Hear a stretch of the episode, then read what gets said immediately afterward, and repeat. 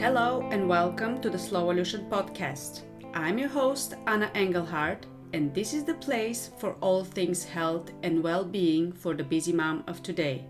So grab a cup of tea and get ready to be inspired. Hello and welcome to today's episode where we will be talking all things pelvic floor. And today I'm joined by a fellow mom and a nationally certified Pilates teacher and the founder of Still Point Movement.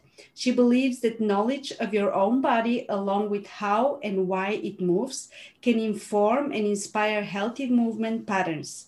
She teaches her clients how to find effective movement patterns and the muscle activation that promotes strength, balance, and alignment. Please welcome Greta Wyeth. Greta, welcome. Thank you. Thank you very much. So great to have you on the podcast all the way from California. I'm excited about today's episode because I truly believe that as women, especially you know as moms, we don't really know enough about the pelvic floor and how important it is. That's so true. I I really truly believe that when women not just learn about the way that the pelvic floor works, but also learn the vocabulary of the pelvic floor and learn the structures of the pelvic floor, then we can not only understand our bodies better, but we can actually also advocate for our own healthcare better when we when we have a deeper understanding and when we can use the language of science to help us learn about our bodies and help us with the uh, understanding our pelvic floor. Absolutely. So tell us, let's start off by clarifying what is actually the pelvic floor and why is it so important? Okay, well, the pelvic floor is an essential stabilizer. It's at the bottom of your core and it creates a type of hydrostatic skeleton, which is kind of like a, a, skeleton based on pressure. So instead of bones, the abdomen or your core is a series of muscles, and we'll talk about the muscle names in just a minute, I hope. But those muscles contract all together in a, in a three dimensional shape to create a high pressure area inside that kind of um, stabilizes the spine and the pelvis bones or the, the skeleton. So, for example, if you had a six sided box, or another example might be a can of soda, inside the soda, there's pressure. And if you squeeze the sides all together, or if you squeeze the six sides of a box all together, then it creates interabdominal pressure, which helps to stabilize the spine, helps to stabilize the pelvis, and creates alignment, balance, and healthy movement. The pelvic floor also is important in, it acts as a sphincter and it's important in sexual function and bladder control. And so it's sort of an all round organ area that, or muscular area that uh, helps us to both stabilize and move through our lives and also helps to find continence. So you find continence with the pelvic floor in other words that you're controlling your um, your bladder. And also it helps in sexual functions. Mm. and that's so interesting because you know i was never really aware of the importance of the pelvic floor before I got pregnant. And and what I found very interesting is that nobody really tells you anything about it. Like nobody actively, you know, you go I don't know how many hundreds of times to the you know your doctor you know to every 4 weeks or whatever to check that everything is okay but nobody talks about the importance of strengthening your your pelvic floor before you get pregnant, you know, just as a woman in general, but also after pregnancy.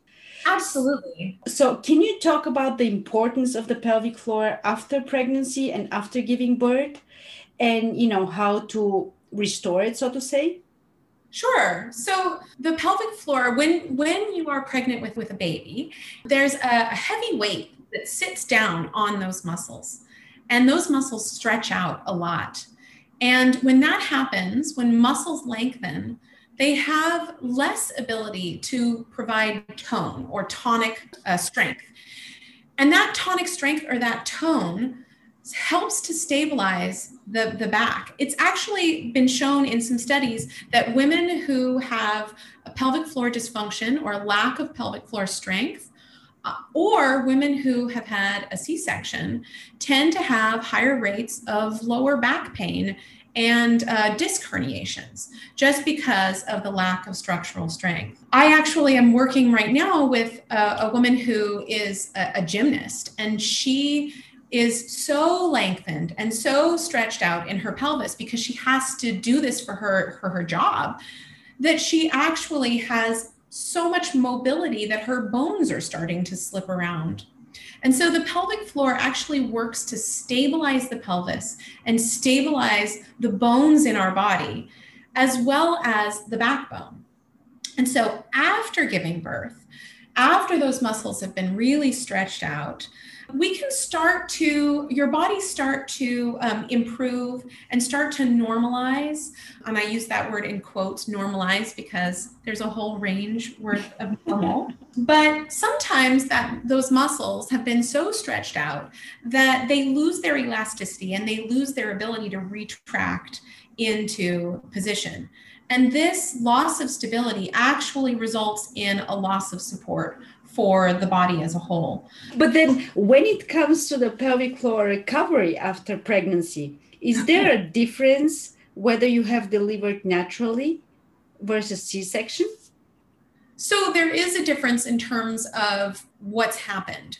Um, however, there's not a difference in terms of both a vaginal delivery and a C section delivery are both essentially traumas for the body. A lot of movement in, in the bones of the pelvis, a lot of um, hopefully, there was no ripping and tearing, but a lot of swelling of the muscles. In the case of a C section, you're literally cutting through layers of fascia and layers of muscle. And all of that, again, kind of results in a, that lack of stability. When, you, when you're working to restore it, what you really are working towards is trying to rebuild that abdominal pressure because again going back to that idea of that six sided box if you have a box and it's nice and solid with six sides and then you take one side away it destabilizes the whole box. And so in working to restore the pelvic floor you want to remember that you're trying to restore that support for all of the pressure inside the abdominal system inside the abdominal cavity and so, in doing that, you want to work, for example, cross gravitational work. So, instead of standing up and doing squats, you might want to think about lying down on your back and working perpendicular to the line of gravity so that you're not creating more pull and creating more pressure down on your pelvic floor when you work.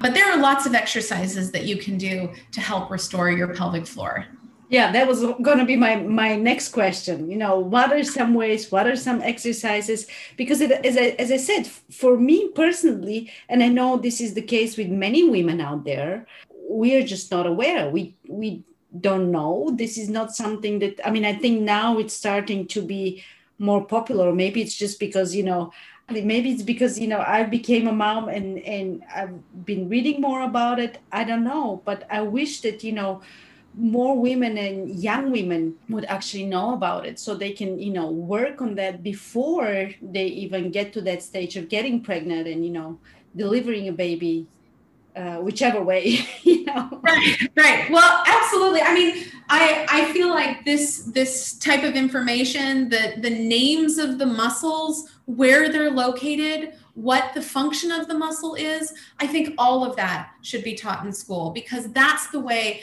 that women can then not just learn about their bodies, but then advocate for their own bodies. If you don't know the names of the muscles, if you don't know what's happening, how on earth are you going to be able to advocate for yourself? Exactly. Absolutely. Yeah. I yeah. Agree.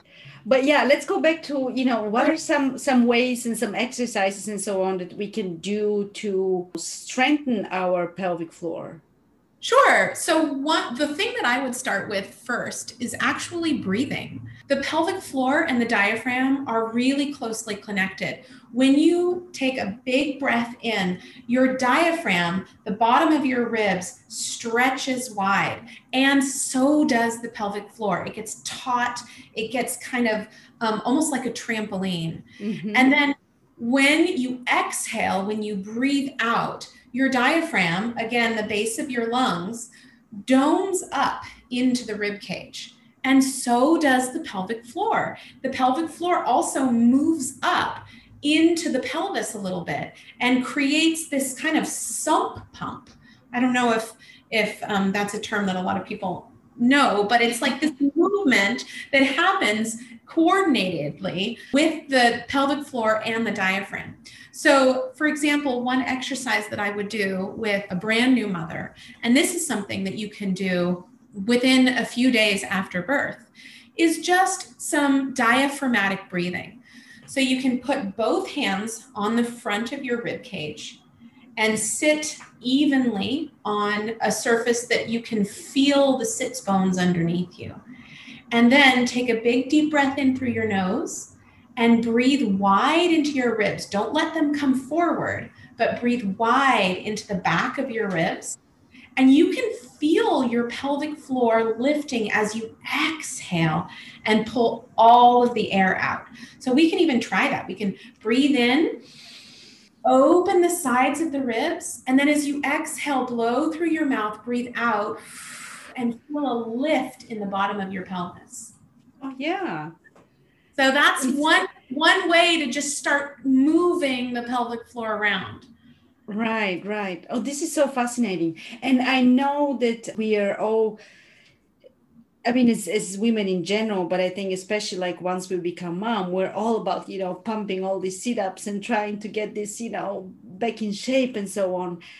But it's it's not about the sit-ups really it's about you know the form and just building up exactly pelvic yeah. floor and the strength in fact actually sit-ups are not recommended mm. for women after given birth so the abdominal layer so your six pack right at the front where what you think of as your abs is actually the topmost layer of muscles in your in your abdominal cavity there's actually two layers of muscles underneath your six pack your six pack is called the rectus abdominis.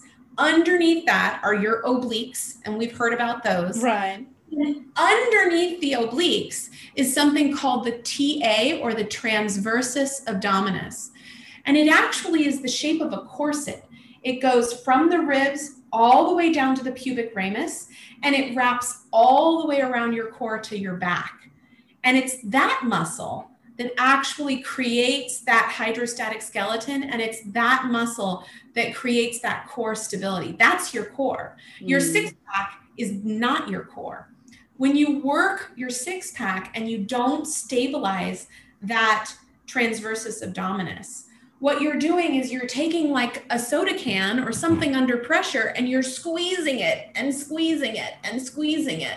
So for example again going back to that six sided box if I had a balloon inside of there and I squeezed the box and there was one weak spot, maybe the bottom of the box, like a weak pelvic floor, or maybe if you have a diastasis, which is a separation of the muscles in the front of the body, if that's your weak spot, or maybe you've had a C section, that might be another weak spot. If you squeeze that box and you have a weak area, the balloon inside may just pop out that right. weak so, increasing pressure in your core is not the right thing to do when you're trying to restore pelvic floor health.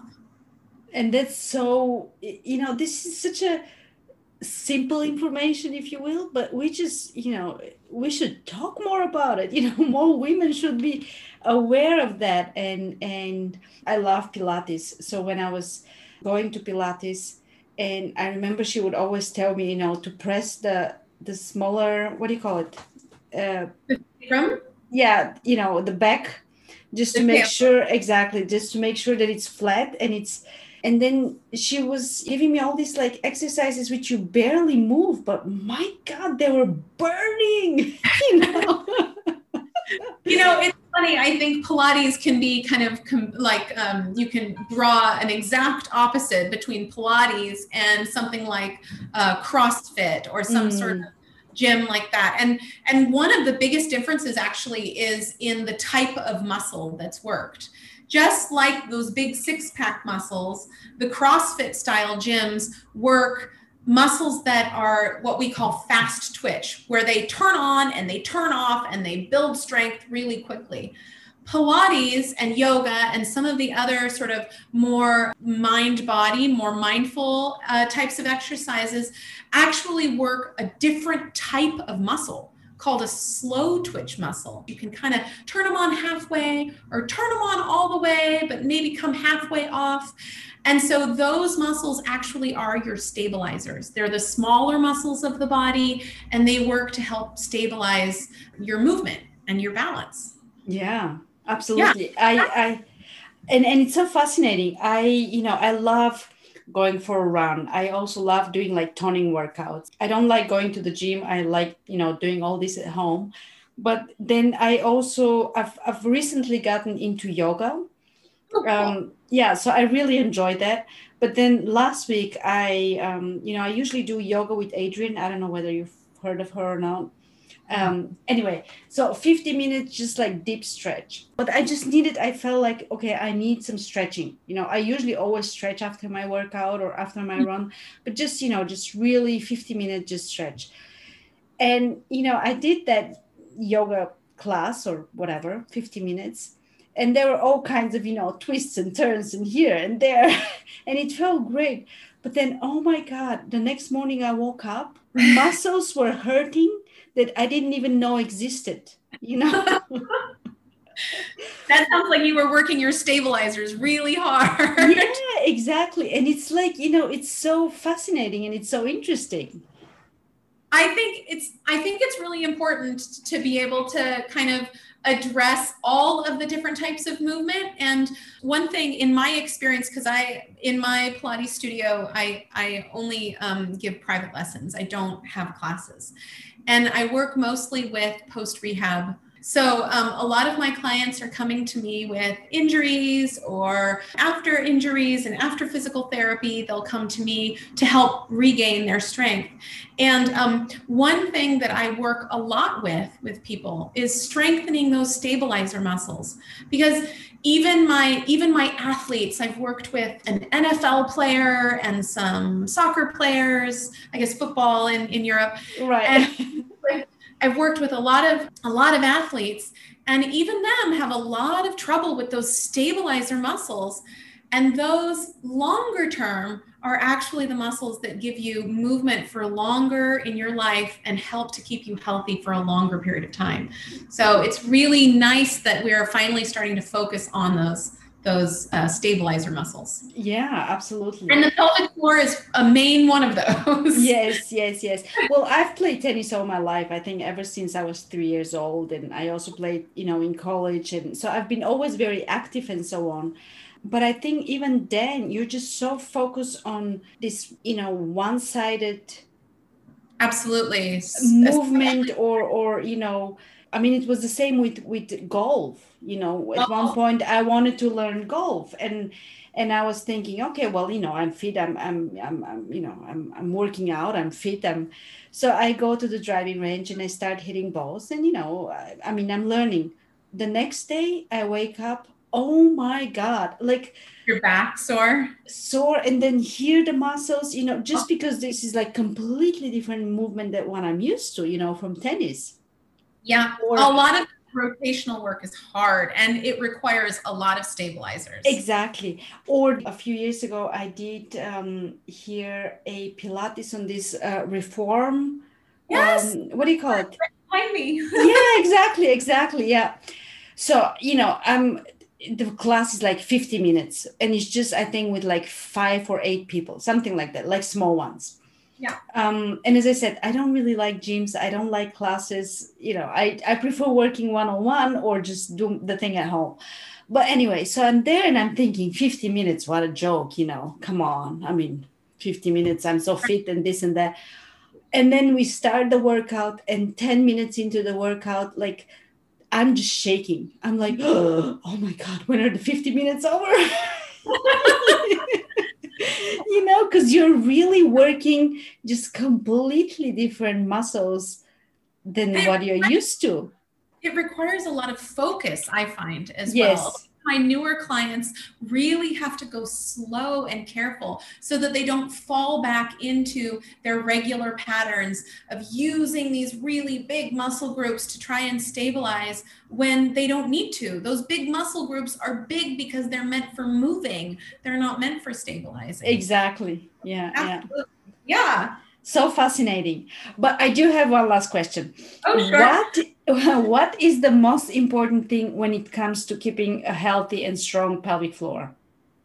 The most important thing, I think probably the most important thing is to be kind and be respectful of your pelvis.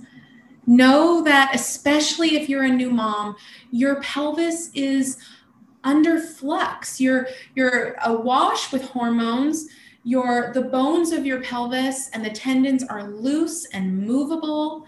And as you start to recover from a, a birth all of those you know coping and adaptation mechanisms that you're trying to do when you have a new baby and you're returning to work all of that you um, you just need to remember not to push yourself too hard.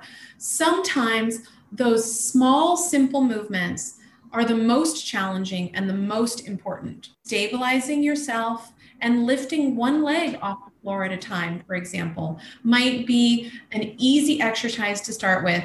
And just take it slow and just be kind. Mm, I love that. I love that. I think in a world where we're so used to that instant gratification and seeing results right away, you know, this is so important to learn, you know and going slow will actually give you faster results in the long run. Yeah. Because if you go really fast and you try and start doing sit-ups and crunches and and you know lifting heavy weights above your head you're going to destabilize your spine destabilize your torso and then maybe in you know a few years you might have a back injury or something. I mm. always ask my clients and I ask this to every client, whether they're 75 or 25. I always ask them, where do you see your body in 20 years? How do you see your body moving? Do you see yourself standing up and walking around? Do you see yourself using a cane? Are you able to exercise? How do you see yourself moving? And then they answer me, and always they answer, Oh, I'm fit and strong, and I'm moving, and I'm enjoying life.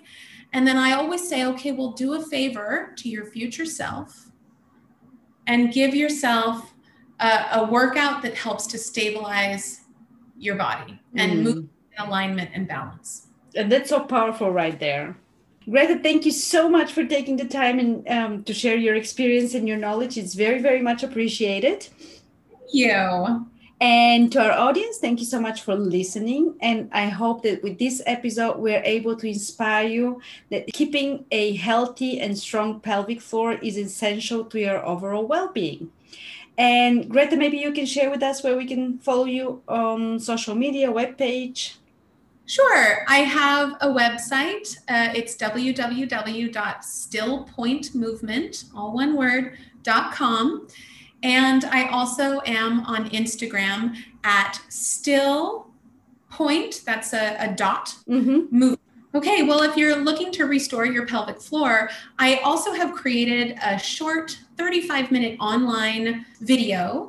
And my uh, video is a class on the pelvic floor. It talks about anatomy, physiology, it talks about some common dysfunctions of the pelvic floor, including incontinence and diastasis. And then it has a, a section, uh, a bunch of exercises that you can do on your own at home to help to strengthen your pelvic floor. And each video, uh, when you purchase it on the website, comes with um, a bunch of different sections. And you can also download the audio and just bring the audio with you wherever you go. Oh, this is awesome. And something that we can, you know, all benefit from. Exactly. Perfect. Thank you so much. Thank you. Thank you so much for listening and for being here. It truly means the world to me. I would love to connect with as many of you as possible. So let's connect on Instagram. You can find me at Slowolution for your daily dose of healthy living inspiration. If you feel inspired by this episode and want to learn more about all things health, well being, and motherhood, be sure to subscribe and leave a review on iTunes. This way, the podcast can reach and inspire even more moms and moms to be. And make sure you stay tuned for the many upcoming exciting episodes. Wish you all a lovely week.